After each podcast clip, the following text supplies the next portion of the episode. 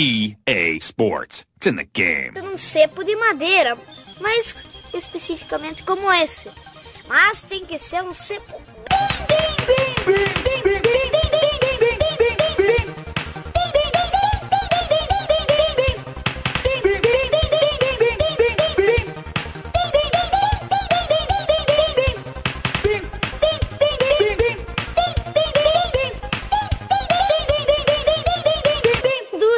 dar mais impacto. Vai de Retro Podcast, feito pra galera das antigas.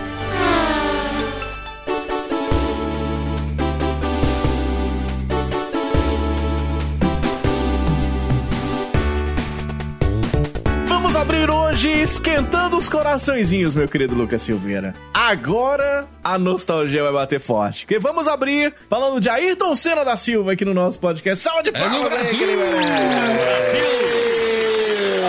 Bem! Senna do Brasil! Musiquinha do Roupa Nova, hein? Que eu não conheço muito, que eu só ando com as roupas carcomidas, viu, Frank? Eu Só meio... roupa velha. É, só as do bazar da igreja. É, eu tô- Sabe, eu quando tô você vai. aí. Você já aconteceu com você? Já. Você vai lá doar uma roupa no bazar da igreja e você descobre que a roupa que tá no bazar é melhor do que a sua que você tá vestindo. Não é nem a que você traz, não. Aí você corre, pera aí, vou rapidinho ali no confessionário. E você já dá o perdido daquela camisa que você tá ali e pega do bazar. Sai com um tênis amarelo, outro branco. É, Sai pegando o vantagem que você é- acha pela frente, né? Vantagem você ser gordo, qualquer lençol serve, alguma coisa. É exatamente assim que eu tô vivendo a minha vida, cara. E aí, a gente vai abrir hoje falando do eterno Ayrton Senna da Silva, cara, que, porra, a nossa geração, eu vou, o Lucas é mais novo, eu não sei, mas eu acho que a geração do Lucas também teve a honra de poder vê-lo correr, né, cara? E eu assistia muito Ayrton Senna quando eu era pequeno. Você, Lucas Silveira, você teve a oportunidade de ver ou você era muito novinho na Eu época? vi só o, a temporada de 94, que foi infelizmente a, a que ele veio a falecer, né? Ah, no- foi você, Lucas, que matou a Ayrton Senna, né? Você e esse vai de retro, Lucas. Citando a Ayrton Senna no vai de retro. Eu Tá quero ver quando esse episódio for pro ar, Ayrton Senna vai morrer, você vai ver. Não, não, não, porque meu pai sempre foi muito fã de Fórmula 1. Então eu comecei a assistir com ele, né? Os domingos de manhã, né? As corridas. O Ayrton Senna corria ainda com a Williams, né? E assim, o carro deu muito problema na, naquela temporada, assim. A maioria das pessoas já devem saber, óbvio, já devem ter lido. Mas pra quem não sabe, Ayrton Senna ele saiu da McLaren e foi pra Williams em 94 e o carro da Williams estava tendo muito problema mecânico, né? E aí acabou que veio a acontecer, né? Teve uma mudança, a, a FIA mudou alguma regra lá na época e não era só o carro da Williams, mas todos os carros estavam tendo esse problema, inclusive no grande prêmio que ele morreu, o Rubinho quase bateu as botas Na sexta-feira, né? e no sábado um outro piloto faleceu. Foi o austríaco Roland Ratzenberger. O Roland Ratzenberger não sabe. Mas, ó, ô, Frank, Oi. caiu um volante de Fórmula 1 aqui, Frank? Caiu, caiu aqui no chão, aqui, ó. Tô vendo aqui. Faz favor aqui, Frank, faz favor aqui. Quer falar nada, não? Mas eu mandei lá no grupo agora, dá uma olhada. O carro de Fórmula 1 que o Ayrton Senna morreu. Vê se não tem um símbolo da Funorte no carro. Olha lá, vê se não tem, Frank Santiago. Vê se não tem. Olha lá, Frank. Quem tá aqui, ó, em grande destaque ainda, né? Não quero. Quem Escrito sou eu? embaixo assim, by Lucas Silveira. Não sou ninguém pra acusar nada, tá? Mas fica aí a dica. Os Montes Clarentes todos entenderam. E aí, cara, é aquela história, né? Porra, eu, eu sou extremamente fã de F1. Aliás, que não é fumar um, não, que hoje em dia F1 é fumar um, né, Franco Santiago? Não é isso, não. É a linguagem dos jovens, esses drogadinhos, bandidinhos. Os drogadinhos, exatamente. Eu sempre fui fã da McLaren, inclusive, por causa do Senna. Então, porra, o, o- legal de gostar de Fórmula 1 é que a gente torce pra quem ganha, tá ligado? Então, é massa quando você vê um cara que vem lá do fundo, do fundinho, e acaba faturando aí uma corrida e tudo. Embora eu tenha, na minha infância, uma miniatura de Ferrari quando eu era pequeno, o que é interessante, mas hoje eu tenho, eu tenho miniatura da, da Force India, tenho da própria McLaren. E, e é muito louco, Lucas, porque Fórmula 1 no Brasil era muito famoso nas décadas de 80, 90 principalmente. Tanto é, vocês lembram que nos carrinhos de sacolinha surpresa eram um carrinho de Fórmula 1? Vocês lembram disso? Sim. Lembro, lembro sim. Era de de plástico, um, adorava. Eu tinha uma coleção desse trem, tinha uns 10 e ficava fazendo Aí, ó. corridinha, era maravilhoso. Porque é, é, só atenção ouvinte, se você era pobre, igual eu, eu sempre fui, você não tinha condições de ter o Autorama. Vocês lembram do Autorama? E tinha uma versão do Demais. Autorama de Fórmula 1, ninguém tinha condições de ter aquilo. Do Ayrton Aí Senna, a gente inclusive. brincava com esses carrinhos de plástico. É, Que tinha do Ayrton massa, Senna, velho. inclusive. Que da hora. Não sabia, não. É mesmo? Que Da doido. estrela enorme. Depois depois eles vend... ele primeiro vendia a pista, depois vendiam os carrinhos separados, tinha um com pit stop, era maravilhoso. O primeiro era do Emerson Fittipaldi, aí depois eles fizeram um do, do Ayrton Senna também. Que foda, cara, que da hora. Até, até o Schumacher conseguir nos passar, sendo campeão, né? Até então, o Brasil estava no, no, livro dos recordes como o país que tinha maiores campeões de Fórmula 1. Três tricampeões. É, porque tinha o Nelson Piquet, né? O Fittipaldi e o, e o Senna, né? E assim, Ayrton Senna, ele, com certeza, né, era um excelente, mas eu, particularmente, sou, sou mais fã do Piquet. É, Piquet é gênio também, o Piquet cara. desenhava os carros, é, é ele mesmo demais, construía, né? ele fazia as mutretas de arrancar marcha para fazer volta mais rápida, tá ligado? É, talvez o que aconteceu com o Senna não aconteceria com o Piquet. Eu acho que não, porque o Piquet tinha essa visão de. Inclusive, ele bateu na mesma curva que Senna com o mesmo problema. É, eu, eu queria dizer, eu não sei nesse sentido, assim. O si é meio difícil da gente tentar entender. É, Mas é, ele, complicado. Ele também bateu na Tamburello, depois bateu na Fórmula 1 feio pra caramba. E, e tá aí, né, cara? E o Ayrton Senna ascendeu, né, de um grande piloto a um herói mesmo, né? Tanto que a gente tem um puta documentário foda, né? Que é o, o, o chamado O Brasileiro o Herói, o Campeão. Tá na Netflix, inclusive, pra quem não assistiu, eu acho que compensa. Se você não conhece a história do Ayrton Senna, eu acho que é uma, uma forma legal para você conhecer. Tem um livro que eu curto muito, franqueira, que é o Ayrton Senna, um herói revelado, do Ernesto Rodrigues. É muito, eu tenho ele no Kindle.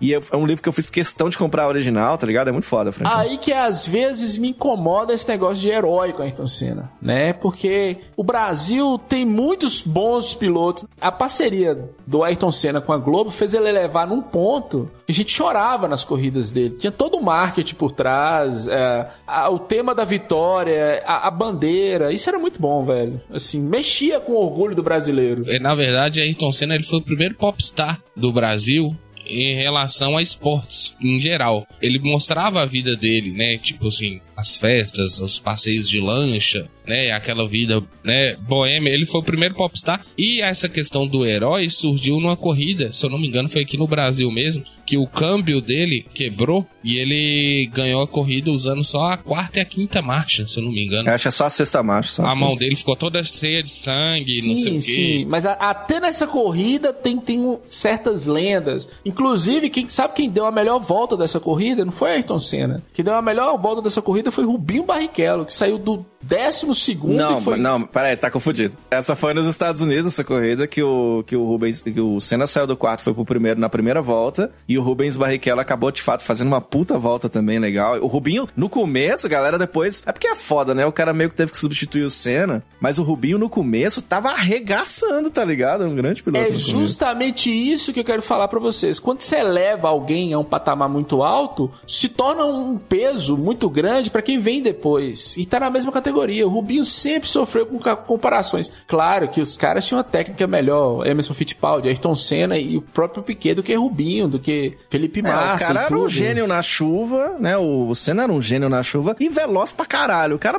né? Na Fórmula 1 ele tem que ser veloz. E essa questão do, do, do showbiz, franqueira, é uma questão muito atrelada ao, ao próprio glamour da Fórmula 1. Em especial na época do Senna, que o Brasil tava fudido, tá ligado? Então, tipo assim, a gente tava num momento de, de uma repressão fudida e a gente não tinha ninguém pra torcer. É bom lembrar, o Brasil, em 94, foi ganhar a Copa do Mundo ali no final do ano, mais ou menos. Então, é no meio do ano, né? O Brasil, no mesmo ano que morre o Senna, o Brasil ganha a Copa do Mundo e tal. Então, eu acho que essa questão heróica dele vem, vem claro, de uma construção, mesmo dele, né? Mas eu acho que vem também dessa questão da jornada do herói mesmo, né? De ver alguém que era um cara muito religioso, então os, os brasileiros gostavam muito disso, de alguém que se emocionava. Isso você não via nunca na Fórmula 1, um cara que fosse pelo menos na- nas câmeras, né? Eu não posso dizer no dia a dia, porque eu não sei dizer, mas, mas é, uma pessoa que aparentava ser uma pessoa é, simples, embora fosse como fosse. Agora, tem gente que contradiz, se for perguntar isso pro, lá, pro Felipe Massa, ele vai dizer que não, quando era pequeno, encontrou com o Senna, e o cara meio que distratou e tal. Então, tem visões e visões. Eu tive, eu encontrei com o Nuno Cobra aqui em Montes Claros, que era o cara que treinava Grande Ayrton Nuno Senna. Cobra, Nuno Cobra tem uns probleminha aí, de É, Nuno acerto. Cobra Grande é Nuno Cobra. Ele é- ele é- Nuno ele é Cobra queria passar a cobra na uma galerinha aí.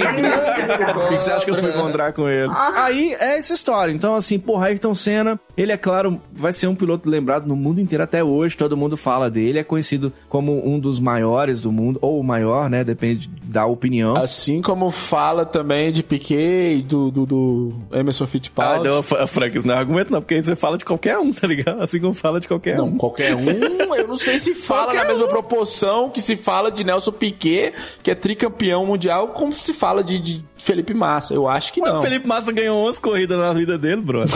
Pois é, mano. Só. Então, não é com qualquer um. O que eu tô falando com vocês é o seguinte: tem um marketing muito, muito pesado em cima de Ayrton Senna, que é dele. Essa coisa de você falar, de você chorar, de se emocionar. Né? Eu sou fã de Ayrton Senna por outros motivos, por exemplo. Ele me brindou com um dos melhores jogos de videogame, assim, de corrida que eu adoro. Me sentir no carro de Fórmula 1. Mas quando você pega. É um tricampeão, cara. Assim, assim como o Piquet era e Emerson Fittipaldi Cara, era. mas ó, mais uma coisa não tem como derrubar, cara. O que ele fazia nas pistas, não adianta, Frank. Não é só isso. Não é só marketing, não eu é não só tô falando marketing. que Ayrton Senna é só marketing, não, gente. Pelo amor de Deus. Eu tô falando que ele, ele soube trabalhar o marketing. Piquet mandava repórter tomar no Piquet, Pois xingava o Galvão é Bueno ao Não vivo. quer dizer que ele é menor, mas a- a- nós estamos entrando na questão do piloto. Tipo assim, ele tem marketing? Tem, lógico que tem marketing. Mas o piloto é inegável, entendeu? É inegável.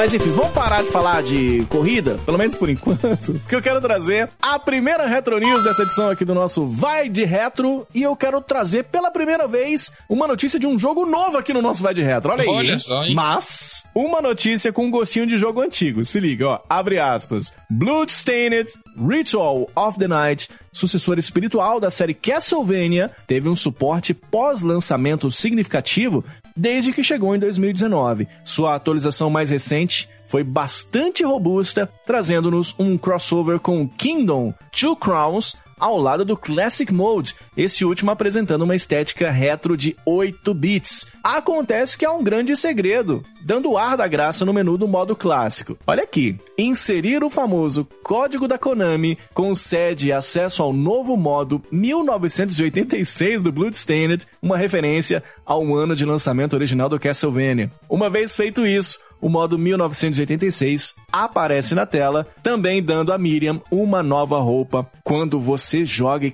Cara, nós estamos em 2021. Quantos milhões de anos estamos usando o grande Konami Code aí, né, Frank Santiago? Classicaço, classicaço. Konami Code ficou maior do que a própria Konami, né? Que é. Todo mundo lembra, cara. Tem tatuagens, camisas. É mesmo, né, domingo, cara? Só datar pro, pro ouvinte aqui. Hoje, hoje é segunda. Ontem no domingo eu tava procurando uma tatuagem de game pra fazer e tinha muita Konami Code. Que massa, né? Aliás, não só o Konami Code, mas, puta, é muito nostálgico pra mim esse lance dos, dos códigos da infância, sabe? Aqueles códigos que ninguém sabia. Ou tinha os códigos que você conseguia ali no fliperama, um meio que passava pro outro, era muito foda. Eu lembro uma vez, um amigo veio aqui em casa e ele fez num cartucho do Street Fighter 2 que eu tinha. Eu devia ter esse jogo há muito tempo, já, sei lá, uns três anos. E aí ele fez a manha, sem me mostrar, é claro, né? Ele escondeu aqui na camisa aqui, aqui pra ninguém ver aqui e tal, escondidinho. De escolher o mesmo personagem no Street Fighter 2. Eu nunca sabia disso. Eu tinha esse jogo há quase quatro anos, tá ligado? De- depois de velho que eu fui descobrir como é que fazia pra escolher o mesmo personagem, eu achei muito foda. Você lembra de algum código da infância, Lucão? É, eu lembro de dois. Os que tinham no Ultimate Mortal Kombat 3. Ah, é meu. Maravilhoso. Tinha É. vários, né, cara? Vários códigos. Scott Stuff, não sei o que, Cool Stuff, não sei das coisas, não é? Com, com o teste, som teste, adorava o som É. teste. E o código, né, no Dragon Ball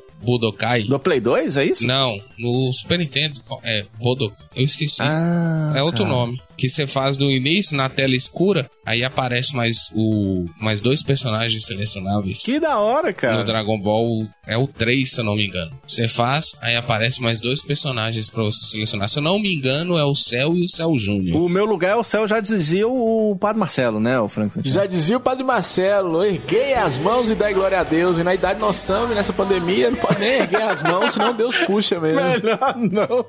Por falar em Mortal, o Lucas tava falando do Mortal Kombat 3 Ultimate, eu lembro que, além da manha de fazer o Smoke ser selecionável, ainda na tela do título, tinha a manha de sangue no Mortal 1, né? Do Mega Drive, que era o ABA, CABB, né? Que era foda demais aquele, aquele código pra fazer a manha de sangue. E aquele monte de código que falou o Lucas, né? No Mortal 3, no Ultimate. Aquela manha do Mortal 2, ô Francão, que você segura L, R, Start, Select na tela, bem na hora que tá começando o joguinho ali. Aí entra o Shao Kahn, tá ligado? Que fala, You weak, pathetic fool. E vem o Quintaro, tá ligado? Puta que era muito o legal, símbolo cara. da, da Clan é maravilhoso e nostálgico. Um pra cima, dois pra baixo, dois pra frente, select no Mortal Kombat. Na tela de personagem. Você já, já pula direto pro Quintaro. Que louco! Só interromper aqui, o, o jogo é o Dragon Ball Z Super Butoden 2. E quando você faz o código secreto, libera o Goku e o Broly. Que legal, cara. E, quando você era pequeno, você, você gera- geralmente liberava o Goku? O- É, Sim, até E hoje, Broly? né? Até hoje. Liberava esse Broly. E o- o esse. Braulão, hein? O Braulio. Você já liberou, Luquinho? É, tá parecendo uma couve-flor esse Braulão seu. Pega no meu Broly. Tá tudo parecendo o cogumelo do Mario, aquela flor. Tá parecendo aquela flor do Mario. Libera pra nós aí, fica amarrando micharia. Vai amarrar micharia? Que delícia! Maravilhoso. Cara, eu me lembro que o próprio girado manche no fliperama, apertar o, o- um botão pro Ryu soltar o Hadouken, já era meio que o primeiro código que eu vi fazendo. Eu ficava de olho ali na mão do cara mais velho jogando pra entender como é que ele fazia sair aquela bolinha, depois tentar aprender, tentar repetir. A manha do cachorrinho do International Superstar Soccer, lembra, ô Frank, que era pra transformar o juiz em cachorro, né? Você faz o próprio Konami Code, né? Dois pra cima, dois pra baixo, pra trás, pra frente, BA. E aí você faz então o Konami Code. Lembra dos códigos do Rei Leão, as, as revistas de, de próprio só dicas, né? E os caderninhos de password também nós usamos muito, né, É Franqueiro? isso mesmo, os caderninhos de password. Eu já falei no, no Vai de Retro aqui que o pior era do International Superstar Soccer. Desenhar, É, escrever aquele passo. milhões de Era coisas. horrível. Quando era, tipo, quatro letras ou quatro símbolos, igual nós falamos no, no Groove Trooper, que era maravilhoso você fazer, mas tinha uns que era impossível, cara. Você tinha que desenhar ou escrever algumas coisas que realmente eram complicadas pra fazer. Tinha um código também que era maravilhoso. Donkey Kong, a trilogia Donkey Kong, cada jogo tem códigos diferentes. Eu não sei se vocês sabem É disso. verdade mesmo, cara. Porra, cara, muitas técnicas, muitas manhas, passwords que a gente usou durante nossa vida gamer. Eu queria saber de você, Frank, o que, que você acha? Qual que é o código que a gente tem que apertar aqui no, no controle do, do Super Nintendo? Tá até aqui comigo aqui, ó. Vou até pegar aqui, porque aí eu vou fazer o código agora, Frank. Que aí nós apertamos aqui, ó. Qual que é o código que eu tenho que fazer pro o Vai de Reto começar a ganhar sucesso? Fala aí que eu vou apertar. Cara, primeiro é acabar com o vai de reto. né? É o código do, do desligar o Super Nintendo. Desliga o Super Nintendo, nós três vamos ficar caladinho, aí o sucesso vem. Atenção, ouvinte, né? Nos apoie. Já, já cabia um, um Eu apoio que viu? Já no tá início. explicado. eu acho que tá explicado. Explicado.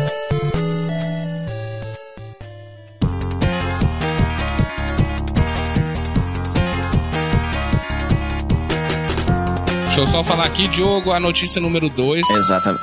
Na revista Ação Games de número 15 de julho de 1992, vejam só, uma capa vermelha e novo papel com impressão em alta qualidade de Olha aí. com as novidades da SEGA na maior feira de games do mundo, o contra-ataque da Nintendo veio com matérias sobre Street Fighter 2, Crust Super Fun House e o aguardado Tasmania pro Megão trazia a seguinte matéria: Top Gear é um jogo alucinante que deixa as pessoas com o coração aos pulos e os olhos pregados na tela. Você ainda tem de estar muito atento para fazer curvas e o incrível sobe e desce das pistas. Você já sabe, né? O sobe e desce não é aquele de Belo Horizonte. Olha. Não. Atenção, ouvinte. Pesquise depois. Sobe e desce Belo Horizonte. Seja feliz. Use É uma camisinha, casa bem de familiar. né?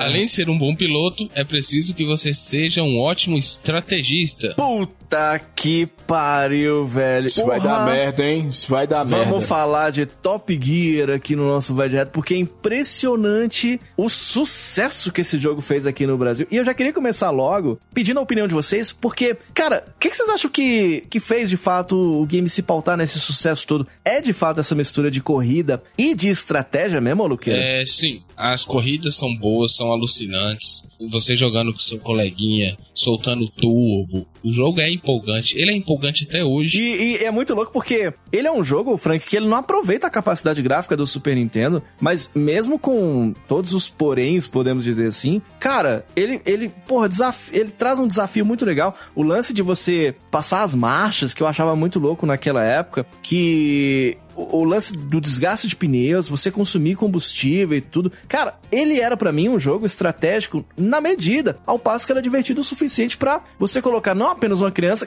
porque a gente era na época e jogava muito, mas que eu acho que fez muito sucesso também, que você podia colocar um adulto para jogar, tá ligado? Então, porra, são muitos exemplos aí, cara, e eu tenho certeza que o ouvinte aqui do VDR deve ter alguém parecido, de pais que pegavam para jogar o Top Gear com a gente, tá ligado? Ou, ou o International Superstar Soccer. Era muito comum ver isso, né, Franqueiro? Era muito comum, inclusive eu acredito que era mais comum no Top Gear. Uhum. É, sua pergunta foi por que, que, que é, o Top Gear fez um sucesso no Brasil e tudo. O início da discussão nossa, o início do cast aqui, nós, nos anos 90, nós respirávamos automobilismo, cara. Nós éramos apaixonados por É mesmo, automobilismo. né, cara? A televisão sempre falando, e o Top Gear nos deu esse controle. Assim, literalmente, você tinha um, um carro que você tinha que olhar pneus, você tinha que olhar combustível, você tinha que. Era muito empolgante, cara. Era muito empolgante mesmo. É tanto que ele não fez o sucesso fora do Brasil que ele fez dentro do Brasil. Top Gear era uma coisa de louco. Todo mundo queria jogar Top Gear. A música, né? A música era icônica. As pessoas jogavam, as pessoas se reuniam pra ver os outros jogarem. Cara, é, é tão interessante que quando eu trabalhava na fundação, eu fui fazer um documentário pra lá e um dos meus entrevistados, veja só, eram senhores, né? Um senhor uma senhora. E qual foi minha surpresa, ô Lucas, de ver lá no hack da televisão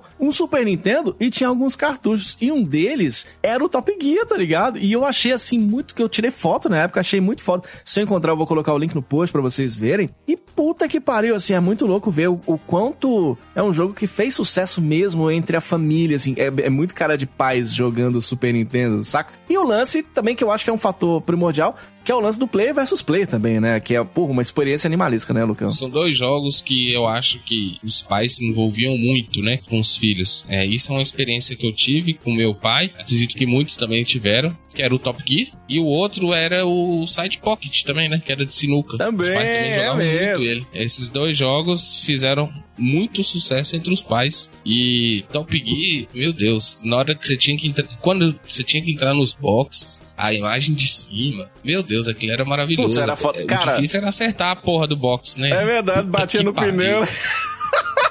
É meu? Cara, e, e eu vi esse jogo nas locadoras e, porra, era um jogo muito rápido no Super Nintendo e jogar um jogo tão rápido, tão divertido, com fases, esses mundos rápidos, pra você aproveitar, cara, fazia a experiência valer a pena. Eu acho que o o de melhor tem o Top Gear, viu, Frank? Eu acho que é, é você ver esse tanto de carro correndo e perceber que nenhum deles é um maré, viu, Frank? Eu acho que é aí que a vida vale a pena, viu, Frank? É, mas porque o Maré tava em outro jogo, algum jogo de explosão, de bomba, de dar tiro, de matar pessoas. Vigilante né? 8. É, Vigilante 8. Maré tava no Vigilante 8, explodindo pessoas aleatórias no Carmagedon. É, Top Gear é maravilhoso, cara. Os cenários, os cenários, né? Aquela. A mudança de temperatura, que fizeram uma coisa do Atari lá do Enduro, mas a gente trouxe mais realismo. Voltando a, a- falar do Ayrton Senna, nós falamos do, do grande prêmio do jogo Super Monaco GP 1 e 2. Era um jogo de Fórmula 1, mas não te dava noção de velocidade igual o Top Gear te dava, cara. Não sei se é por causa das É músicas. né? verdade, é tá verdade. doido, Top Gear era muito bom. Cara, jogaço. E, e, inclusive nós vamos aproveitar pra falar aqui neste cast deste clássico sensacional chamado Top Gear, porque afinal de contas, eu tenho certeza que você, querido ouvinte, é que nem a gente, se identifica com o Top Gear, principalmente na parte que quando você usa o turbo, ele fica com um fogo no fundinho, né? É uma sensação maravilhosa. E quando você fica com fogo no fundinho, Diogo, sabe o que, que eu vou fazer com você? O quê? Eu vou te pegar, você vai ver o que é bom. Vou te jogar debaixo do meu edredom. Eu vou te jogar, você vai ver o que é bom. Vou te jogar debaixo do meu edredom. Você vai se apaixonar, vai se apaixonar. Vai se. Daí você vai ver o que é bom. Ah, o forrozinho, forrozinho. Debaixo do Sentado aqui no edredom. Rádio Retro. Meu Deus. Aleatório, mas é bom demais. Top Gear e forró, mistura perfeita. Combinou. Não, os caras, moço, os caras não tem muito o que fazer, não, né? Os caras simplesmente pegam a música do Top Gear, faz um puta forró, tá ligado? Não, esse superou. Não, fazer axé com Street Fighter é fácil, mas forró com Top Gear o cara se superou. É verdade. É misturar cachaça, licor, piqui, Frank Santiago, forró com Top Gear. uma Meu Deus bagunça do, céu. caralho. Pois é, sobre esse tipo de mistura que falaremos nessa edição aqui do nosso Vai de Retro. Então se prepara, vamos que vamos. Eu sou o Diogo Revé. Eu sou o Lucas Silveira. E eu sou o Frank Santiago. E vamos lá, rapaz, acelera e vamos que vamos, tá no ar mais uma edição do Vai de Retro!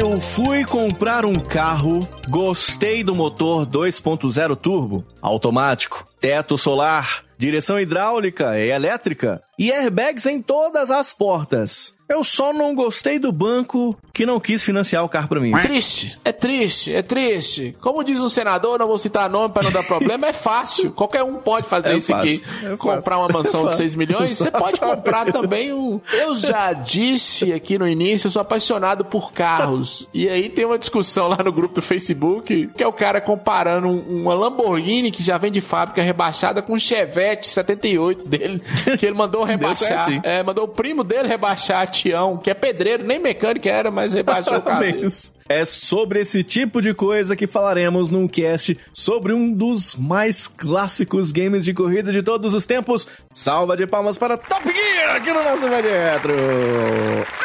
Maravilhoso. Top né? Gear, um jogo lançado para Super Nintendo, é um jogo de corrida, né? Bem arcade, né? Também conhecido como Top Racer no Japão. Eu sei que tem muita gente que conheceu ele como Top Racer, né? Porque vinha muito nos joguinhos 8 em 1, 6 em 1, né, Franqueiro? É, mas só uma curiosidade aí, Top Gear é o nome de, de um programa da BBC, um programa clássico sobre carros. Inclusive, depois isso vai dar um processo com o jogo. Por isso que o nome era Top Racer no Japão do jogo, né? Pra não dar o probleminha, os japoneses já estavam pensando que ia dar um, um BOzinho com um programa. A gente falou aqui no Vai de Retro número 52, o Vai de Retro sobre o Goof Troop, bom pra caramba, de jogos, de multijogos, né? Esses joguinhos que a gente acabava acompanhando nesses compilados de games no Super Nintendo, principalmente, que vinha, vinha o Side Pocket, aí vinha Top Gear, Tom Jerry, o Super Mario World, tinha o próprio Goof Troop, jogos que você sempre acompanhava nesses cartuchos, né? E o Top Gear é um desses, né, cara? Um jogo de 1992, foi desenvolvido pela Gremlin Graphics e publicado pela Camco. Essa Gremlin Graphics é foda porque ela, a série Jungle Strike, tá ligado aquela do helicóptero, cara? Maravilhoso, maravilhoso. Foda aquele jogo, no né? Super Nintendo e no Mega Drive. Maravilhoso. É da Gremlin Graphics. Aquele Zul, cara, que acabou virando até o mascote do Amiga. Um joguinho Super Cars, cara. Um joguinho de corrida do Nintendinho. Que eu vi primeiro, na primeira revista de videogame que eu joguei na vida. E que me chamou a atenção pra caramba. E a série Lotus. E a gente já começa falando dessa série Lotus, que ela é muito importante no que se tornou depois o Top Gear. Porque veio como uma sequência espiritual desse jogo, né, Francão? Uma sequência espiritual e também lembro do OutRoom, né? Que tem uma inspiração ali no OutRoom da, da, da SEGA, mas é diretamente uma sequência espiritual do, do- da série Lotus, que é maravilhosa também, mas o Top Gear é melhor. É, porque começou com essa série, né? Era bem conhecido pro Amiga, né? Um game de corrida, inclusive bem parecido. É até uma curiosidade, até as músicas, cara, são as mesmas, são cinco canções extremamente grudentas, né? Remix originais aí do jogo chamado Lotus Spirit Turbo Challenge. Quero até pedir, ô JP, toca aí, cara, a música intro aí desse game do Amiga, só pra você dar uma sacada como é que é a mesma do Top Gear. Toca aí, ó.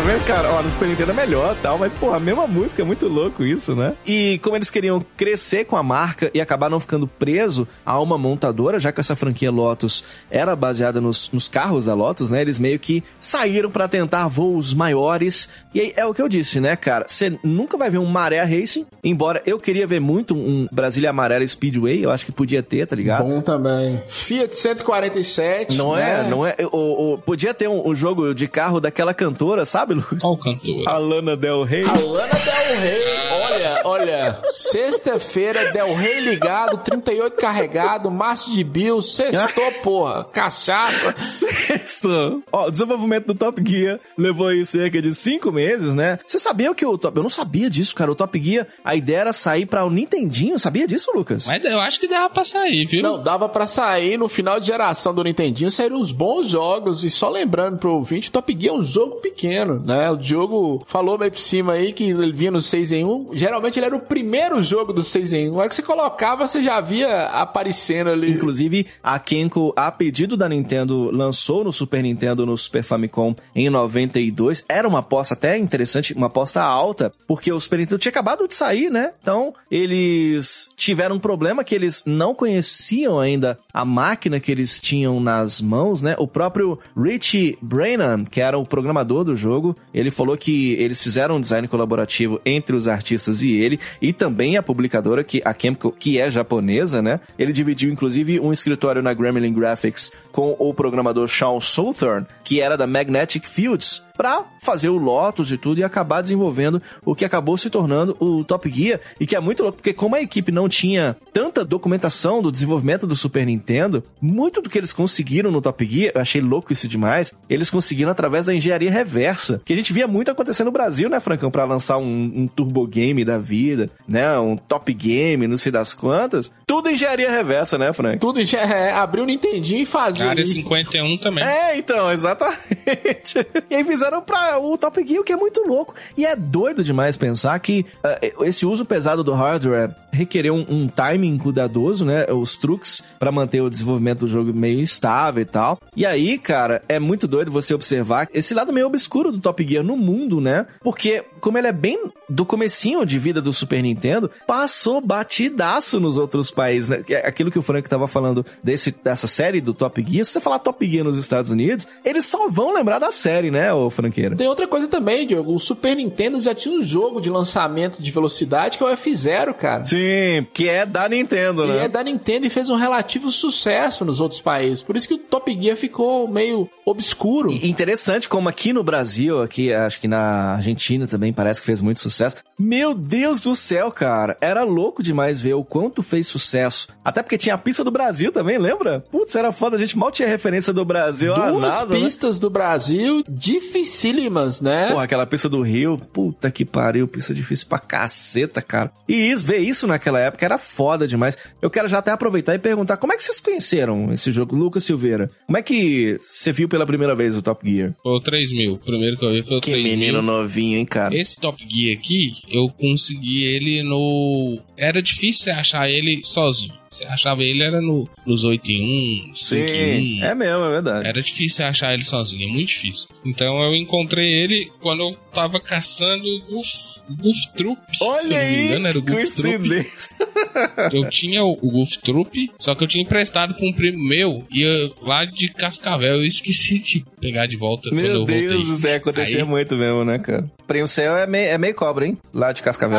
eu cobrinha. E eu gosto de passar a cobra, viu? Oh, que gostoso. Olha. É coisa de primo, né? É coisa de primo, brincadeirinha inocente. É mesmo, é verdade. Eu deixei ele lá e tal, esqueci o cartucho, eu tava caçando um outro Goof Troop. Achei esse 5 em 1, que veio o Goof Troop, e aí tinha esse Top Gear. Assim, no início eu caguei, né, pra ele. Só que depois, assim, uma vez eu fui jogar com meu pai, eu acho, minha, meu pai ou minha irmã, não lembro. Aí nós jogamos e ele é muito bom, porque ele é muito. Ele o Top Gear 3000 envolve outros planetas, não sei Sim, verdade. Aí eu fui e comecei a jogar e, e gostei muito. E aí que depois que eu fui. O 2, na verdade, foi o terceiro, o 3 foi o primeiro e o 1 um foi o segundo. Caralho, que ordem, né, né? Conseguiu a ordem certinha, parabéns. Aliás, você- falando dos jogos de corrida do Super Nintendo aí, sabe um jogo que, você, que me marcou muito? Eu tô lembrando aqui agora você falando. Vocês lembram do Lamborghini, cara? American Challenge? Lamborghini. Puta que pariu, que joguinho foda também, cara. Bom também. Tinha uma musiquinha boa, não comparava com, com a do Top Gear, mas tinha umas musiquinhas boas. Eu sei cantar ela, a musiquinha da tela título é assim, ó, vou cantar, atenção.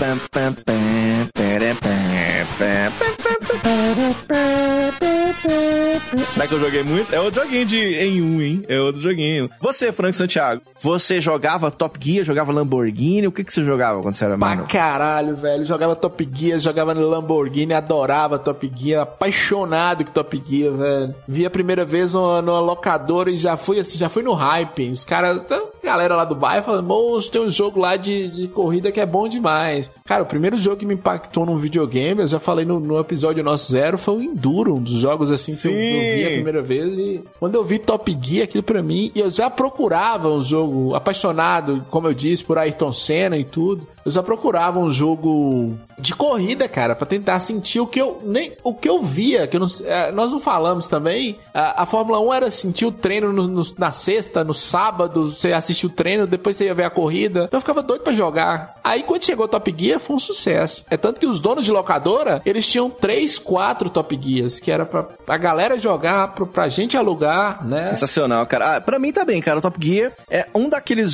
jogos que, como eu disse, participam dessa seara de j- games de multijogos, né? E aí, cara, é muito louco porque eu até via ele sendo jogado nas locadoras e tudo, eu- eu- mas eu nunca encostei nesse jogo sozinho, só o cartucho. Eu nunca vi ele só o cartucho na minha frente, tá ligado? Eu via muito nesses 8 em 1 e tudo. E, cara, nas locadoras eu via as, pesso- as pessoas jogando ele de dois, né? Mas eu joguei pra caralho, foi em casa mesmo, com esse 8 em 1 que eu tinha quando era pequeno, sozinho ou com os amigos, né? É louco demais porque a gente preferia jogar de um ou jogar de dois ali, mas meio que cooperativamente, tentando vencer as copas ali juntos e tudo, né? Pra dessa forma tentar zerar o jogo e tudo. Era uma forma com que a gente gostava de jogar o Top Gear, né? Que inclusive tem gente que acha que ele foi inspirado no Red Racer do Nintendinho, mas eles beberam muito do Pit Stop da Apex, o Pole Position do Atari, o próprio OutRun que o Frank tava falando e esse Lotus, né? O Spirit Turbo Challenge, que inclusive é muito parecido, tem as mesmas das placas, as, as coisas no meio da pista e coisas nesse sentido. Agora,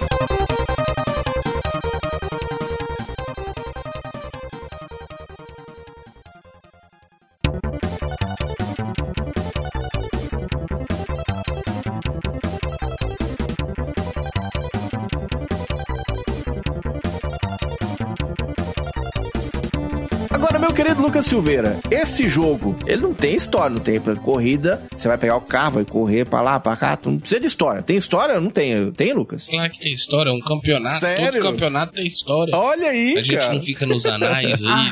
Olha, eu sempre fico nos no anais, eu fico nos anais, O campeão da Fórmula 1 de 1998 vai estar lá. Aqui é a mesma coisa. Ah, é só que aqui entendi. você escolhe o nome do personagem. Vamos supor que você escolhe é lá o Dioguinho Bala House.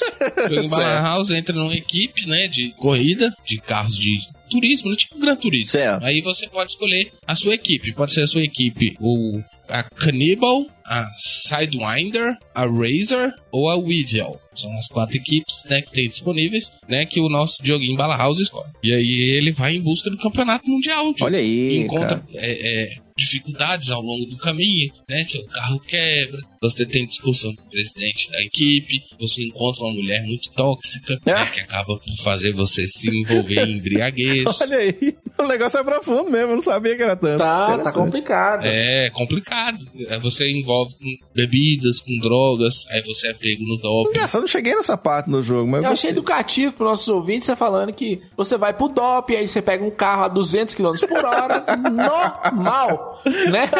De repente você solta uma mola do carro no, no seu coleguinha, igual o Barrichello e Felipe Massa, normal, tranquilo, é do jogo, é do game, joga. Gears e É Furiosos. do né? jogo, faz parte da vida. E aí, Frank, isso é uma história de superação. Joguei Bala House, ele consegue se livrar do vício de drogas e álcool e volta desacreditado ao campeonato, desacreditado em último lugar e sai em uma arrancada espetacular, vence o torneio e é coroado como o grande campeão de Top. Olha que coisa linda, hein? Salva de palmas, salva de palmas, porque bonito demais. Você sabia, ouvinte, que tinha eh, esse, esse, esse, né, esse background aí, o Top Gear? Nem eu. Você meio que viaja por países, não é isso, Luqueira? Quais, quais países que são do... Primeiramente, você entra na, nos Estados Unidos, United Ah. States of America. Olha! O legal é as cidades, né? Por exemplo, nos Estados Unidos você corre em Las Vegas, aí depois você passa por Los Angeles, Nova York e San Francisco. É isso nos Estados Unidos. E essas corridas são de níveis fáceis, né? Bem tranquilo. Depois você desce um pouquinho, você cai nas Américas, do Sul e Central. É, inicialmente você corre no Rio de Janeiro, que é uma corrida de nível muito difícil. São seis voltas. Ela é, ela é pesada mesmo, cara. Ela é foda. Seis É, voltas. depois você passa em Machu Picchu, no Peru. Aliás, maravilhosa a pista do Peru. Vocês já viram o, o- o- o formato da pista do Peru? Já viu, Frank? Que tem a forma do Que Peru, né? hein? Tem a Tem forma- uma forma. né? Eu ia falar de uma. Mas você falou peru. Então é... Parece uma. O link está no post. Frank. É, do peru. Do meu. O link no post. Né? Está no post. E é uma pista grande, né, Frank? Deu pra ver uma pista bem grande. né? Grandona, é uma, uma pista aqui de bengala. né? Machu Picchu. Selo Kid Bengala de corrida. Maravilhosa a pista do isso. Peru. Depois que você sai da, da pista do meu peru, Nossa. você sobe, você sobe um pouquinho pro México. Aí no México você chega em Chichen Itza, que tem uma pista de nível fácil, tranquilo, seis voltas, de boa. Aí você desce de novo, né? Porque eu acho que eles têm gasolina sobrando. Aí você desce Hum. e cai na floresta amazônica. Já põe fogo ali nos girafas e nos leão na Amazônia, né, Lucas? É, já faz lá, solta um nitro, escapa um É pouquinho Leonardo de fogo. tá correndo, né, Frank? É. Essa porra desse navio afundando aí você correndo de carro. Pau quebrando e ele correndo de carro. Essa porra, botando fogo na floresta. Brincadeira, Leonardo DiCaprio tem um filme que eu saio na mão com o urso lá e dá umas porradas no urso, ganhou o Oscar. Brincadeira, Leonardo. Pois é, você fica brincando aí. Depois você vai pro Japão, né? Depois você putuf pra Europa, né? Lá no, na Alemanha, do Bigodinho. E você tem Meu lá Deus mais quatro cidadezinhas lá. Aí você vai pra Escandinávia, né? Lá você passa pela Suécia, Dinamarca, Finlândia e Noruega. Depois você dá uma descidinha ali, você putuf. Aí na França você corre lá três corridinhas, aí você vai pra outro país que é um na verdade não é um país, é um principado, né? Porque aqui também é cultura. Nossa, vocês são inteligentes, hein? Principado de Mônaco. Onde você não paga imposto. Terra do Galvão Bueno. Morava, né? Eu acho que ele tá agora aqui no Brasil, em Londrina. Enfim, Perdeu, perdeu o emprego na Globo, deu uma, deu uma caída no salário, tá morando aqui do lado de casa, Galvão. Parece que caiu muito, então. Caiu tá um parando pouquinho. aqui umas coisas. Inclusive, semana que vem vai gravar com nós aqui. O trem tá ruim, né? Ele tá subindo a hashtag Cala a Boca Galvão. Ele tá aguentando mais, porque o trem deu, deu B.O. aí na Globo, hein? Meu capitão cortou umas publicidades aí, deu um B.O.zinho. A galera tá. Netflix vem com os dois pés na porta, inclusive, ouvinte. É. Pô, assistir novela, mano, lá Casa de Papel, bem melhor pra dormir do que aquelas novelas da Globo, quer saber de nada? aí juntou. É, é, esses, esses streaming tá igual aquele filme Laranja Mecânica, junta estudo e pau. Globo. É, pau na Globo. Aí, cara, a casa caiu pra Galvão. Tá aqui lá de carro. Pera aí, vou chamar. Galvão, vem cá, porra. Os boys falando assim aqui, vem gravar pra nós. Fazer nada.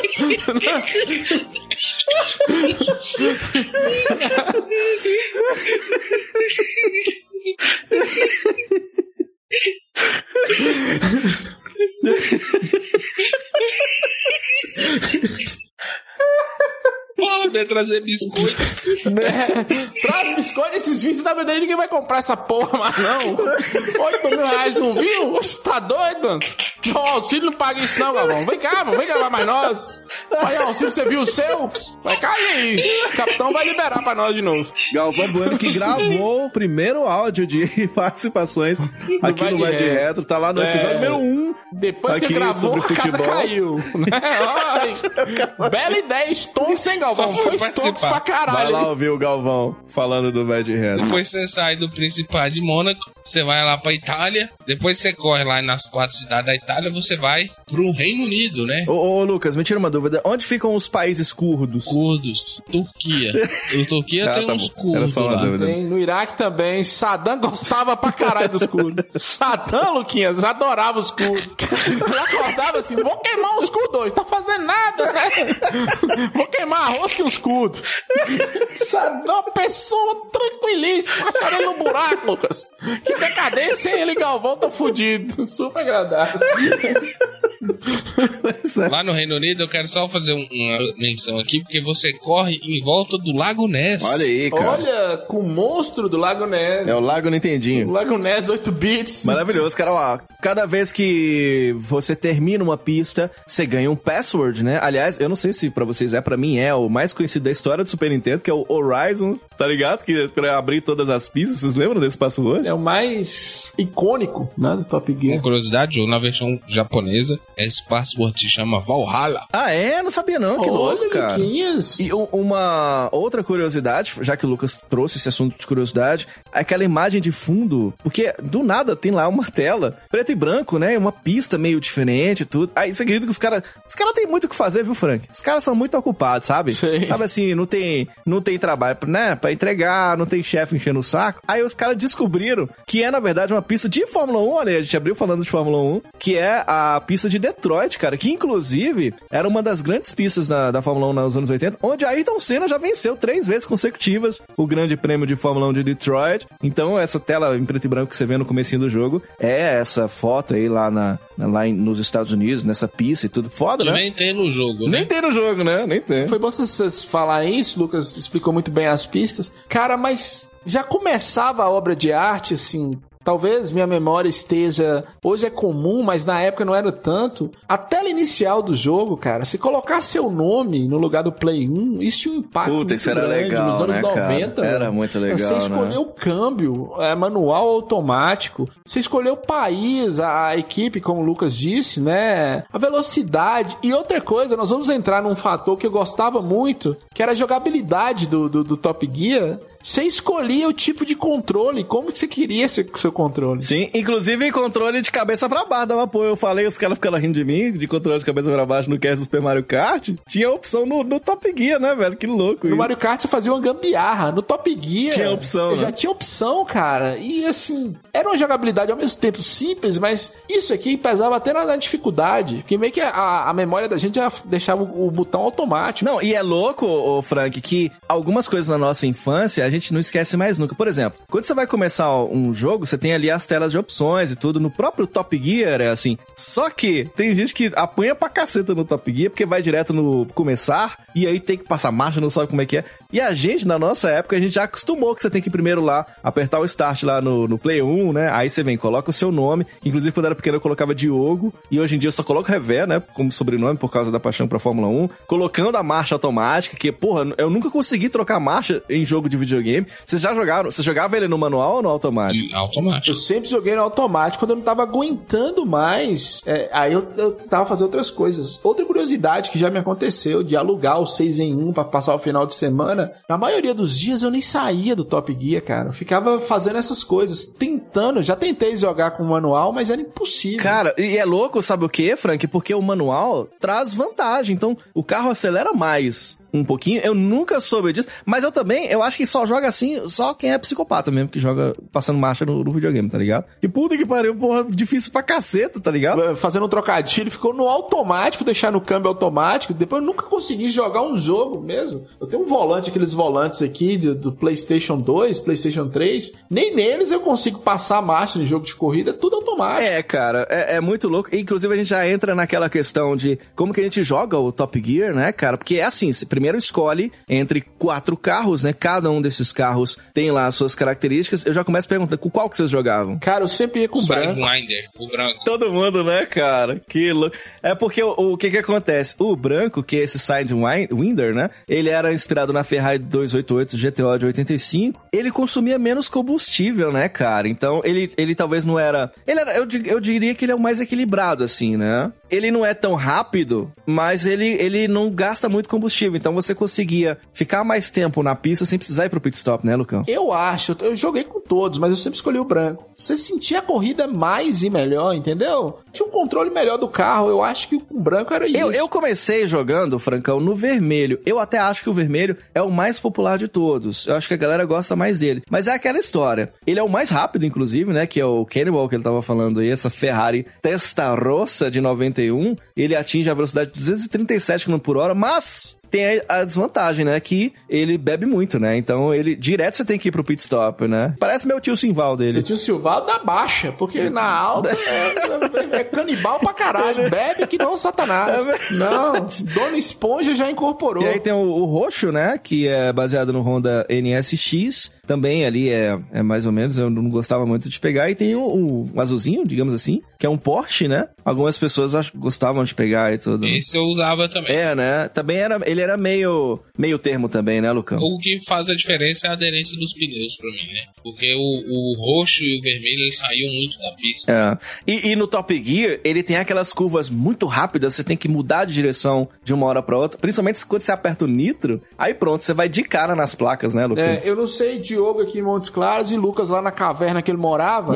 mas lá em Monte Azul, fiz uma piada, Lucas, se ofendendo desnecessariamente. Lá em Monte Azul só dava o branco e o vermelho. Ninguém lembrava que tinha carro roxo, ninguém nem queria saber desse hoje. E assim, é um jogo que você acelera com um X, o que já é um pouco diferente, né? O, Y freia. Agora, eu não freava no jogo, não sei se vocês apertavam o Y para frear. Eu, eu, geralmente eu soltava o acelerador, caso necessário. É muito difícil usar o freio nesse jogo. O LR você usava para mudar a marcha, era outra coisa que eu não usava porque eu não mudava a marcha, era tudo no automático, né? Tem o A que você usa o nitro, que pra, pra quem nunca jogou, eu acho difícil nunca ter jogado ouvindo o Vai Retro, é para você dar um boost assim, né? E corre pra caceta e tudo. E eu achava muito da hora a ideia de, de usar o nitro, né? E até, tinha até as frases, né? Quando você usava o nitro, ele mandava uns sai da frente, ô animal, né? Tinha umas frases que ele mandava nos balãozinhos assim, era muito louco isso, né, cara? Era bom demais. Você falou da jogabilidade aí do controle tipo 1, mas você poderia mudar essa jogabilidade já no menu, igual eu disse. Ah, não, claro, claro. E aí, quando você batia em outras coisas, do, né? Ele também dava uma xingada, um carro batia em você, ele ficava puto. Era, é tipo nós, é o trânsito de Montes Claros, é, é, o Top Gear, você bater nos outros carros e xingando. Era muito foda porque tinha aquela questão também, quando você ganha uma corrida, você larga lá de trás, né? E é muito doido porque é tipo assim, graficamente, você percebe que o game, ele não usa o Mode 7, né? Então ele é um game de corrida normal, assim. Mesmo assim, puta merda, o gráfico é lindo, né? É ultra colorido, né, cara? É aquele meio que esquema de você ficar meio paradinho e a pista que vem na sua direção, mas mesmo assim é muito foda, porque as pistas elas meio que seguem o que seria a visão que eles têm de como seriam as próprias cidades, né, Lucão? Tipo, nos Estados Unidos, você tem umas horas lá que você, você corre nos desertos, tem cactos e tudo. Aquela, aquela pista da noite, puta merda, brother. Quando eu vi aquilo a primeira vez. Maravilhosa essa pista. Algumas coisas que a gente via que eu acho que diferenciava de tudo que eu já tinha visto. A sujeira na pista, tá ligado, franqueira? Tipo pedra, placa de obra. Tipo, tem uma puta pista ondulada que a tela vai subindo e descendo assim, a frenética, assim, sobe, desce, sobe, desce, parecendo Belo Horizonte mesmo. E sobe, desce e tal. E, cara, era muito legal. Graficamente ele é muito lindo, né, Franco? Era muito bom, cara. Muito bom mesmo. Lindo, lindo. O jogo é lindo. Passar embaixo dos túneis eu achava louco quando eu era pequeno, achava lindo e tudo. Agora tem uma manha, tem uma manha do Top Gear que eu não sei se vocês já fizeram na vida, mas a gente, a gente aprendeu isso. Agora toda vez que eu jogo Top Gear eu tenho que tentar fazer. Era muito louco.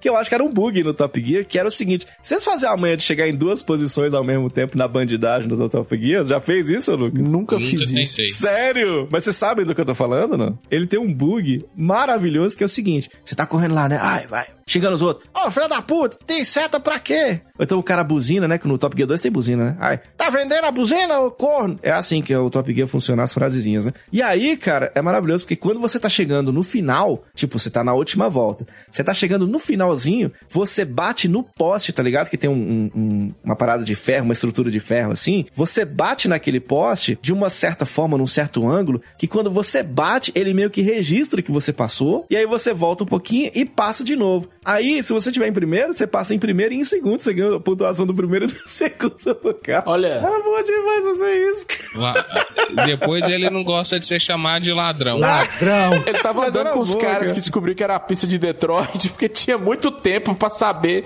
o ângulo que bate no poste do Top Gear pra fazer isso. Dá pra fazer em todas as pistas e uma coisa louca é o seguinte, se você tiver em segundo e fizer, você passa em segundo e em terceiro. E era muito louco, a gente tava jogando juntos, eu e o Jade, por exemplo, aí eu fazia a manha, por exemplo, eu tava em primeiro, né, vinha e pá, batia e pegava o primeiro e o segundo. Aí ele tinha que, ter, né, tentar fazer o mesmo pra ele pegar o terceiro e o quarto. E quando você tentava fazer e não conseguia, aí você vinha naquela maior velocidade do mundo, aí eu vou acertar ali o poste e tal, e passava batido, então entrava no lugar que não tinha que entrar, era muito engraçado isso, tentar fazer esse bug que tem no Top Gear, se você nunca tentou, ouvinte, tente aí que é muito legal, cara.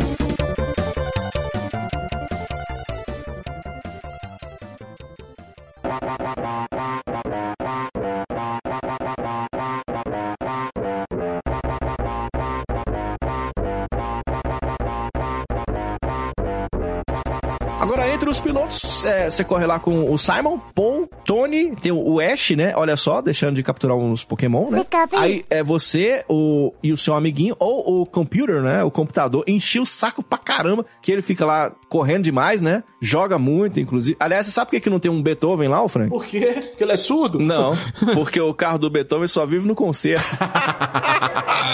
Ah, Beethoven tem um maré aí, ó. Você sabia que o carro do Beethoven só anda de ré? Ré menor. Cara, ó, se você chega abaixo de sexto, você é desclassificado, né? E, e tem coisas que eu adoro, né? No final das fases, a- as imagens que definem o pódio, tá ligado? Quando você é desclassificado, a puta cara de desgosto do piloto, parece que ele grava o podcast, parece que ele mora do lado de Galvão Bueno. Nossa, Aquela cara assim de tristeza, não parece? Vim pra perder. Porra, vim pra perder. Que bosta. É maravilhoso, cara. E aí você, se você ganha, tem a execução de um hinozinho lá, né? Que é o.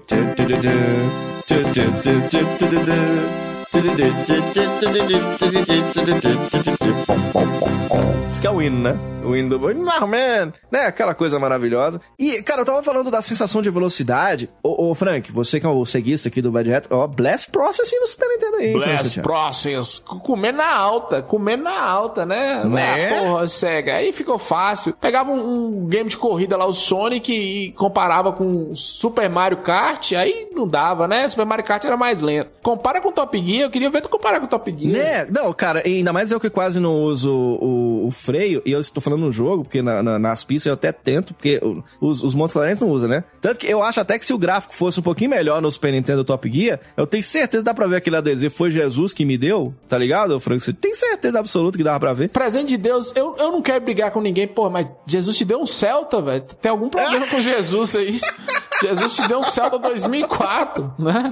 E aí seu primo acha que é rico porque tem um Celta 2004. Pô, irmão, peraí, segura sua onda. É foda. Eu tô jogando lá o, o Horizon Chase Turbo no PlayStation 5, meio que virou uma sequência espiritual. Cara, eu fiz até live lá no twitch.tv barra vai direto. E aí, cara, o, o- um game que você tem que usar essa estratégia de pit stop. Porra, eu achava incrível, cara, o gráfico do carro entrando no pit, Frank. Tipo, aquela emoção que você tinha que ter, tipo assim, quanto tempo que eu vou ficar aqui? Eu abasteço tudo ou eu saio antes? Porque dava esse medo, às vezes você tava lá jogando contra o computador, aí entrava os dois, aí você ficava lá abastecendo, então vai subindo, né? O, o nível de gasolina. Aí, o computador saía. Aí você, puta que pariu, eu vou ficar pra trás, tá ligado? E o cara corria pra caramba. Era bonito demais o lance do pit stop, né? Não, era coisa de, de Rede Globo, daquilo que a gente falou, de acompanhar a Fórmula 1. A gente via, é, quando o carro da Fórmula 1 entrava no pit stop, a gente via aquilo também, a câmera do alto e tudo, era maravilhoso. Era mesmo, cara. Não, o próprio Nitro também, você tinha que meio que ir regulando. Qual que era a sua estratégia, ô Lucão, de, de Nitros? Porque eu fazia assim, ó, eu, eu deixava um pro fim e usava um sempre quando eu ia sair, dava largada, eu usava um. Aí eu administrava um segundo ali se eu batesse e deixava um pra última volta. Vocês faziam assim também? Eu acho que sim, que eu era, era metade da corrida e no final também eu usava, se eu tivesse em últimos lugares, né? Entendi, Eu cara. sempre corria, ficava correndo, normal. Se eu chegasse no segundo, aí eu começava a soltar um atrás do outro.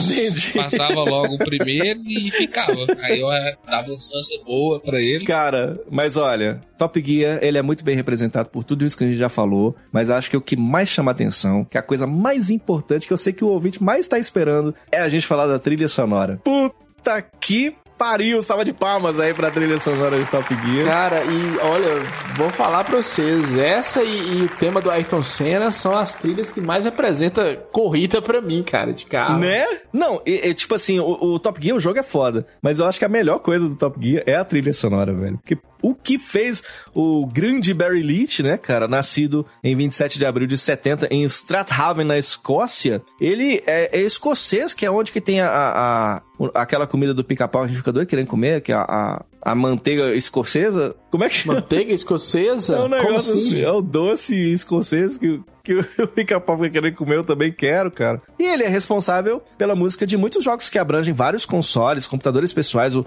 Família Adams para Game Boy, o Battlefield do Commodore 64, Pit Fighter do PC, cara. E, e, dentre outros, né, os próprios jogos da franquia Lotus, que ganharam essa roupagem nova e maravilhosa e eterna no Super Nintendo. Eu queria muito ouvir agora, JP, toca pra nós, a trilha 1, trilha da primeira fase. Puta merda, toca aí, JP. Thank you.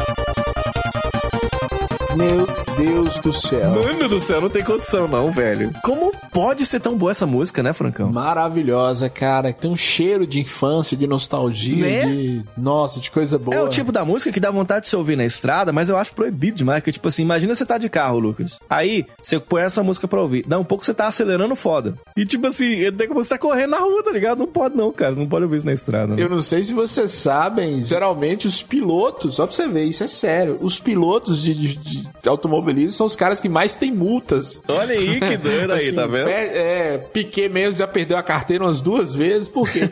e, e aí eu vi, eu acho que foi o Piquet ou foi o Rubinho falando que, dependendo da música que eles ouvirem, eles querem correr demais e não pode, né, velho? Não, não tá Caralho, pista, velho. não tá... Não, é interessante como essa música fez sucesso, né? As músicas e tal, porque ganham um cover de guitarra direto no YouTube, você vê os caras tocando as músicas do Top Gear. J JP, JP, a música da fase 3, a fase da noite. Toca aí, JP, toca aí, JP. Bye.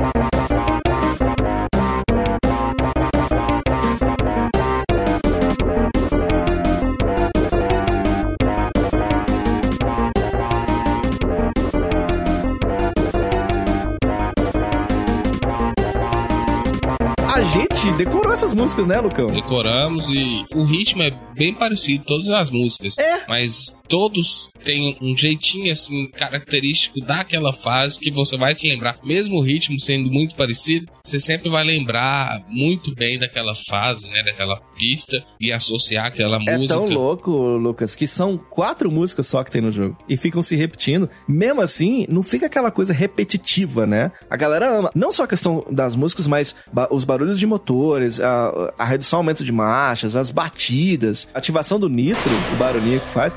Puta, é muito louco. E aí aconteceu uma coisa que eu jamais imaginava que fosse acontecer, que é o Barry Leach voltando no Horizon Chase, né? E, e eu não esperava, eu esperava ver músicas novas, mas eu não esperava ver essas músicas voltando no, no, no Horizon Chase. Achei genial, cara. Inclusive é um jogo novo nesse esquema meio Top Gear assim, que eu recomendo, cara. Eu acho muito foda. Fica a minha recomendação. O Horizon Chase tem o Uninho com a escada. É, né, cara? tem um ninho com a escada e se. Corre pra e só caramba, lembrando, inclusive. é um jogo brasileiro, cara, de um estúdio brasileiro, verdade. né? Uma homenagem Pô, foda, ao Top cara. Gear. Vieram outros jogos depois que não foram tão bons em outras gerações. Eu gosto muito da trilogia do Super Nintendo, né? Mas o Horizon Chase é essa homenagem. E quando eu joguei, eu me senti muito feliz, cara, com esse jogo. Me lembrou o Top Gear, o primeiro, e principalmente o primeiro Top Gear que a gente tá falando Porra, maravilhoso, cara. Eu fui jogar pra gravar o cast, né, ô Francão? E aí, eu fui jogar na fase do, do rio, né? Eu acho linda, inclusive umas puta montanhas lá atrás. Tem o mar, tem um verde, tem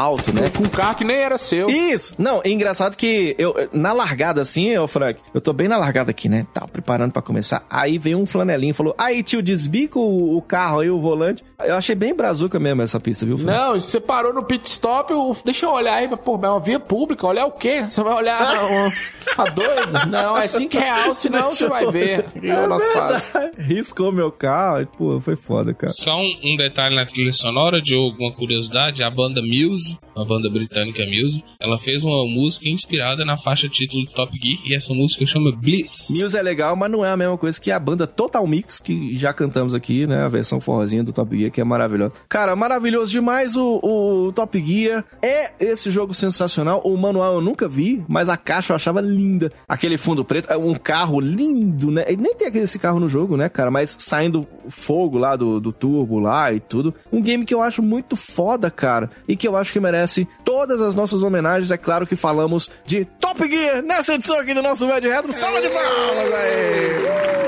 Agora eu quero saber as notas. Meu querido Lucas Silvestre, qual que é a sua nota para Top Gear? 10. Caralho, aí sim, hein, Olha, brother. Luquinhas, o primeiro 10 de Luquinhas. É mesmo, é verdade, salva de palmas, hein? 10. Top Gear não tem como fugir. Pera aí, Lucas, deixa eu só dar um recado aqui. Pode soltar a família dele, ele deu 10. Se você falar mal. Pronto, tá dado o recado. Agora, se Lucas deu 10 e foi surpreendente, eu quero ver se eu vou ficar surpreso também. Qual que é a sua nota, Frank Santiago? Todas as notas, 10, 10 Ah, vezes 10 vezes 1 vá. milhão. Top Gear Sério maravilhoso. mesmo? Só curiosidades. Sério mesmo? E, e era difícil encontrar ele original. Uma vez eu fui comprar um jogo 5 em 1 e, e cheguei lá pra comprar o 5 em 1. A pessoa tinha anunciado na OLX. Aí tinha um Top Gear lá. Aí eu quis levar o Top Gear porque era original. E aí o cara não entendeu, falou: Você é burro? Porque tem Top Gear nesse 5 em 1 aqui. Você quer levar o Top Gear? Ele ficou até assim, sem entender. Ah, o cara não que tinha- entendeu, eu é, entendi. achando que tinha feito um negócio da China, mas só que o Top Gear original, o 5 em 1 era falsificado. Essas são as trilogias que eu devo ter ela repetida umas duas ou três vezes ali nos jogos. Amo os três, mas o primeiro é o que eu mais gosto. Maravilhoso, cara. Olha, eu tenho que concordar com o Frank também. O primeiro é o que eu mais gosto do, dos- de todos. Eu, eu, eu não tenho dois, mas eu joguei muito também. Eu tenho um, como eu disse, nesses multijogos 8 em 1. Eu tinha um 18 em 1 que tinha ele, tá ligado? Eu tenho o Top Gear 3000, mas eu tenho o Piratex. A linha editorial desse podcast é contra a pirataria. Totalmente contra. Mas, né, o que eu posso fazer? E, cara, esse primeiro é muito foda, cara. Eu acho ele extremamente nostálgico. Acho os traçados muito originais, acho bem desafiador. Inclusive, eu, eu acho um jogo difícil. Ele não é um supra-sumo da dificuldade, mas eu nunca zerei ele de cabo rápido, tá ligado? Eu falei, ah, vou começar aqui e vou terminar o jogo inteiro. Ele vai ficando bem difícil pela frente, pistas maiores, com pit stop e tudo. Mas eu nunca zerei mais por uma questão de preguiça mesmo, tá ligado? Porque é um jogo muito divertido. E, cara, essa sensação única de velocidade, os duelos empolgantes entre dois jogadores, jogar de dois, o Top Gear é muito legal, cara. A única coisa que eu, que eu não acho muito interessante é o, o preço da gasolina, que o preço da gasolina, como tá, é muito difícil, né? Só dá pra acelerar no Top Aí Gear você tem mesmo. que usar o carro branco. É, mas Elon Musk vem aí, hein? Tesla tá vindo aí comendo de todo mundo aí com carro elétrico. Liga na tomada e vai correr Top Gear. Você acha né? que o carro do Elon Musk tem condições de virar um robô? Porque se car é carro em inglês e man é homem, você acha que a minha tia Carmen é um Transformer, Fran? Ela é, e se colocar umas rodas nela, ela vira um, um trator, hein? Dá pra parar uma terra com tia Carmen. Tia Carmen é um isso não tem como ser diferente. Tem que dar nota 10. É mais uma nota máxima aqui no nosso Vai de Retro Top Gear! Aqui no...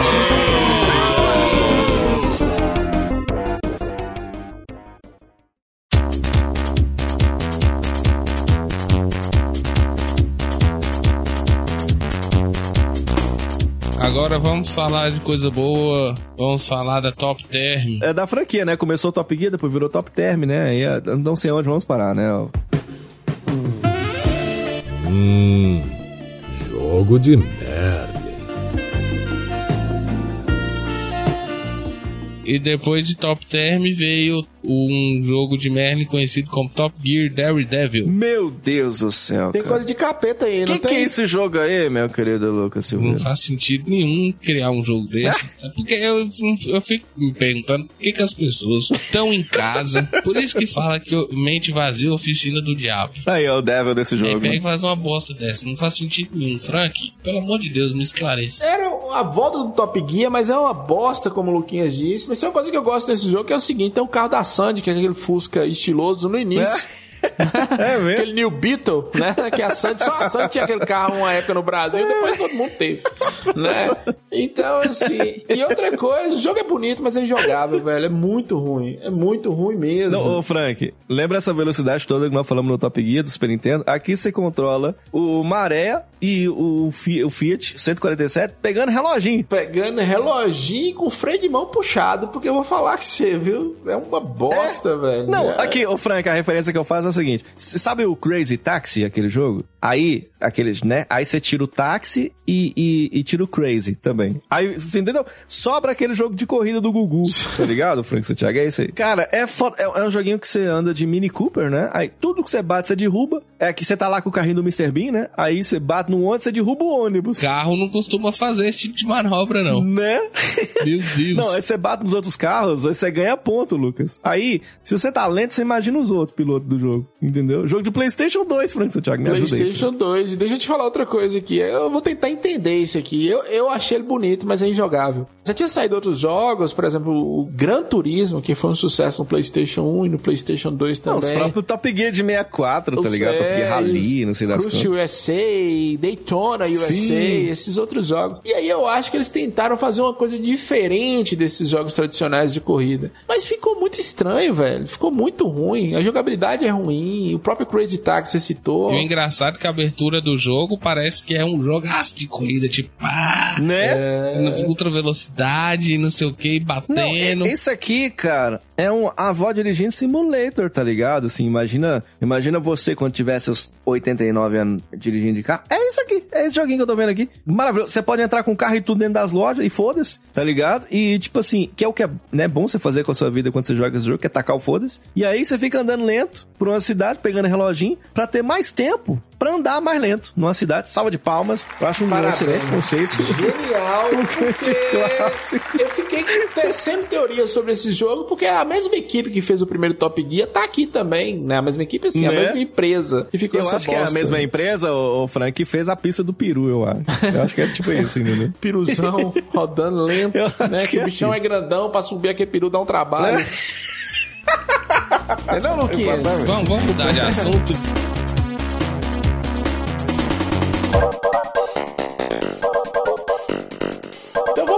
De Mercado Livre.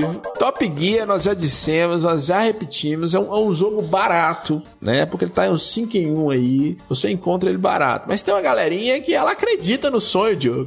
Pandemia aí deixa a galera doida, né? E aí você tem aqui, ó, Top Gear 1, esse nós estamos falando, na caixa original de Super NES. Olha. Só que a caixa, porra, a caixa tá muito ruim, velho. A caixa tá muito ruim. Tá esfarelando aí. É, tá esfarelando. E o cara, por algum motivo, quer 4.999 reais nessa Não é bosta. possível o negócio Não é possível. Não abosta o jogo. A bosta dele, que ele acha que vale isso. Você quer um PlayStation 5 ou você quer um, um Top Gear do Super Nintendo? Eis a dúvida, né? Né? As pessoas não têm fé, Lucas. E o cara pergunta: qual é o preço dele, amigo? E o amigo é, é ignorante. Não aparece pra você, é o valor anunciado. Nossa. Isso aqui é de. Olha, 29 de janeiro de 2021. Tem Top Gear pra vender a vida toda aí. né? É, nós citamos Lamborghini aqui também, que é outro jogo barato, velho. O cara anunciou aqui por 2 mil, 2 mil reais. Mas aqui tem uma pegadinha: 2 mil reais no Lamborghini. Aí a mesma pergunta: qual o preço? Aí ele falou: 200, se fechar agora. De 2 mil pra 200, é 90% de desconto. Agora dá, agora dá. Não tem condições. Ações. Agora não, agora fez. O frete grátis ali. Que descontasse. Descontasse. Os caras cara animados, né? E é isso, velho. A galera tá doida, né? Outra coisa, deixa eu falar com o ouvinte. O Horizon Chase é um jogo barato. Um jogo bom e barato. Tem no celular pra baixar de graça, ô Frank. Tem no celular de graça, mas tem uma loucura de Mercado Livre aqui. Tem uma galera querendo 149 reais o Horizon Chase pro PlayStation 4. né? Um jogo barato. céu. 50 conto você acha. Fazer o que, meu filho? O povo é doido mesmo. Difícil.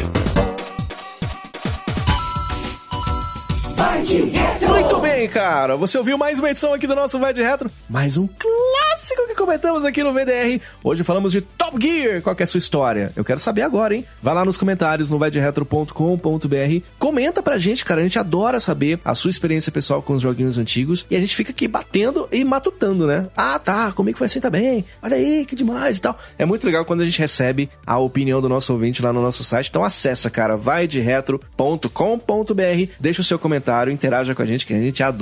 A galera também pode entrar em contato com a gente pelo Facebook. É isso mesmo, Franqueira? Isso mesmo, pode entrar lá no Facebook, nós temos lá a página oficial do Vai de Retro, tem um grupo secreto lá e tem um retroativo também, que é o nosso grupo. Fala em grupo secreto, nos apoiem no PicPay, no Apoia-se, né?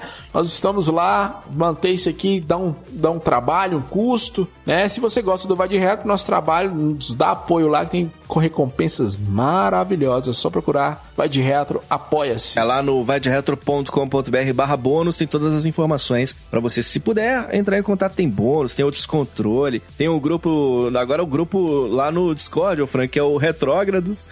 Os nomes são maravilhosos, tá ligado? Tem o- Bacana demais. o grupo no Telegram, altas discussões e tal. A gente tá sempre trocando uma ideia. Tá, tá muito legal, cara. Entra lá, vai de retro.com.br barra bônus e apoie esta nostalgia, né? Baseada na safadeza nostálgica. Lucas Silveira, a gente tá no Twitter também, meu querido? Estamos no Twitter, no arroba vai de retro. Você pode ir lá deixar seu comentário, curtir nossas publicações, trocar uma ideia com a gente, dar sugestão de temas. Maravilhoso no Twitter, você também fala com a gente. A gente ainda tá no Instagram, tem muita gente trocando ideia com a gente no Instagram, que é muito legal, arroba vai de retro, onde você tem as nossas fotos, tem os posts dos comentários, tem vídeo, cara, do vídeo do cara dançando do Kong lá, fez um puta sucesso, tá no Instagram, arroba vai de retro, que tá muito divertido. E a gente também tá no twitch.tv barra vai de retro, fazendo lives pra vocês aí, jogando joguinhos novos, joguinhos antigos, principalmente jogos, se são novos, mas que tem aquela pegada antiga, tá ligado? Então a gente joga Horizon Chase porque lembra o Top Gear. Então,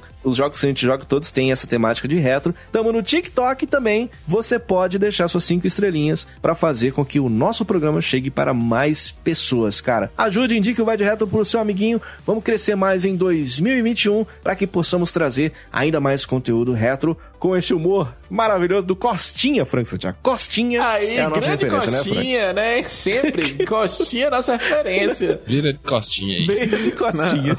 Venha de de coxinha. costinha. É a frase que a gente encerra esse programa. Um grande abraço, a gente se encontra na próxima semana. Valeu e até lá. Tchau, tchau!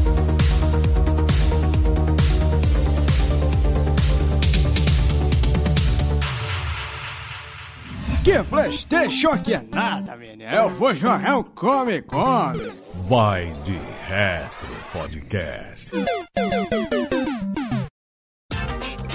Este episódio foi editado por Audio Heroes. Saiba mais em audioheroes.com.br.